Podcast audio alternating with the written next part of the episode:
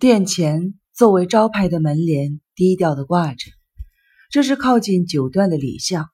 如果没人指点，大山八成会对这样小的店面视而不见的。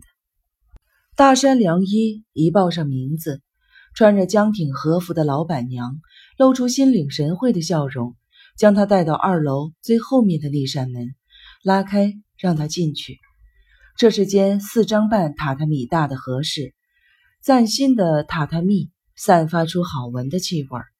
明星美希起身示意大山背对着壁龛而坐。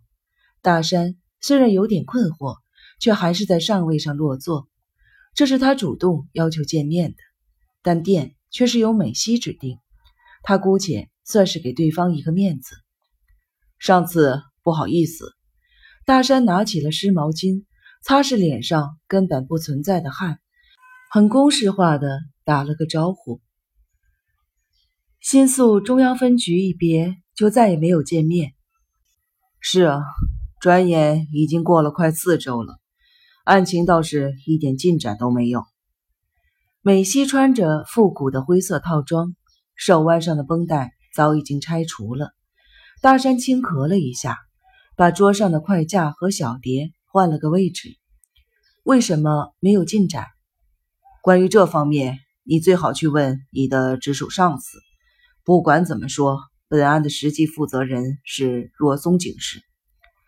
美希微微的笑了。你好像不太喜欢若松科长。大山回以冷笑，不知道会有哪个家伙会喜欢他。话题在女服务员送来酒时中断，任由女服务员替自己斟酒。大山注意到。右边是扇对开的拉门，不禁愣了一下，心跳也随之莫名的加快。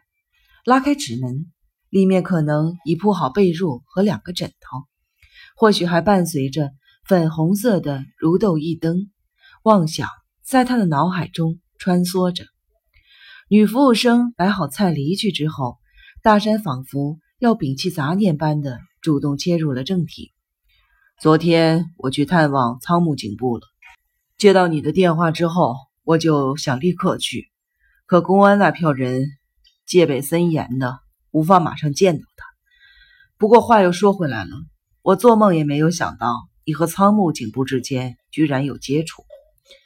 不是我主动要求的，是谁先主动接近谁已经不重要了。事情我都听说了，警部闯到你家前去盘问你。打听出新谷这个杀手的事情之后，被风明星夜雇佣的落魄拳击手打得半死的经过，他全都说了。风明星夜，是啊，你该不会相信他是喝醉酒跟当地的小混混打架那种警方发布的新闻吧？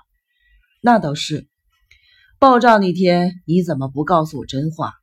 这要让上面知道新谷在跟踪简，你尾随在后的事情可就麻烦了。美希的脸颊一僵，那个原因我也告诉警部了，警部明明答应我，绝对不会说出去的。我这是看错他。大山的视线一直锁定在美希的脸上，以免错失对方的任何表情变化。那倒不见得，你是基于某种目的才把那件事情告诉给警部的吧？你希望警部听了之后会采取某种行动。美希垂下眼。警部是这么说的吗？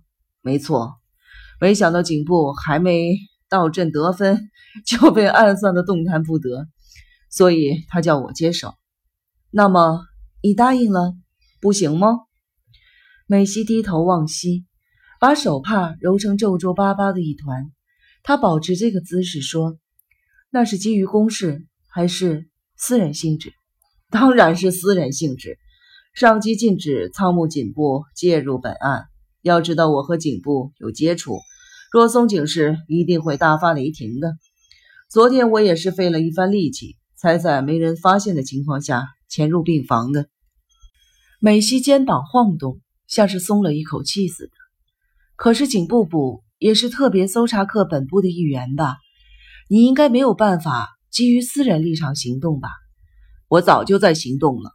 只要有热松警视的指示，新宿中央分局的局长巴不得我去扫水沟呢。我在这种状况下根本不可能好好的工作。我甚至怀疑他们根本就寄希望于这个案子走入迷宫，不只是寄望，也许还在刻意的引导。大山持杯的手停住了。你这话什么意思？没什么。不过案发至今都快一个月了，搜查却毫无进展，你不觉得很奇怪吗？大山一边盯着美西，一边饮进杯中的酒。你说的对。你也差不多该把真心话告诉我了吧？你所谓的真心话是指什么？少跟我装傻！说完，大山才发觉自己的声音太大了，急忙闭嘴。美西的脸颊微微的泛红。如果能让你消气，就算拍桌子也没关系，反正在事前我已经知会过老板娘了。大山握紧了拳头，压住了怒火。不知为什么。每次自己和这个女人说话，总是特别的没有耐心。好吧，别说是要拍桌子，到时就算他把桌子砸成两半，从窗户扔出去都没问题。你听着啊，我不像仓木警部，我可学不来明知另有内部还假装什么都不知道，按着对方安排走的本领。那也许是公安惯用的手段，但不是我的喜好。我有我自己的做法。为了让你说实话，就算抓着你的头发往墙上撞，也是小事一桩。我可不在乎你有没有知会老板娘。美西定睛地回视着大山，然后垂眼举杯碰唇。你说仓木警部已经全部都告诉你了？是的，我告诉警部的内容只有一点是谎言，而且是重大的谎言。大山坐正了身体。那是什么？美西挺直了腰杆。我跟仓木警部说，担任里维耶拉池袋分店店长的新谷和彦是右派恐怖分子，好像是有这么一回事。那是骗他的吗？对，新谷只是承揽风明星业委派的工作，恐怖行动另由他人执行。大山在桌子底下握紧了膝头。那个人是谁？新谷红美，何燕的妹妹。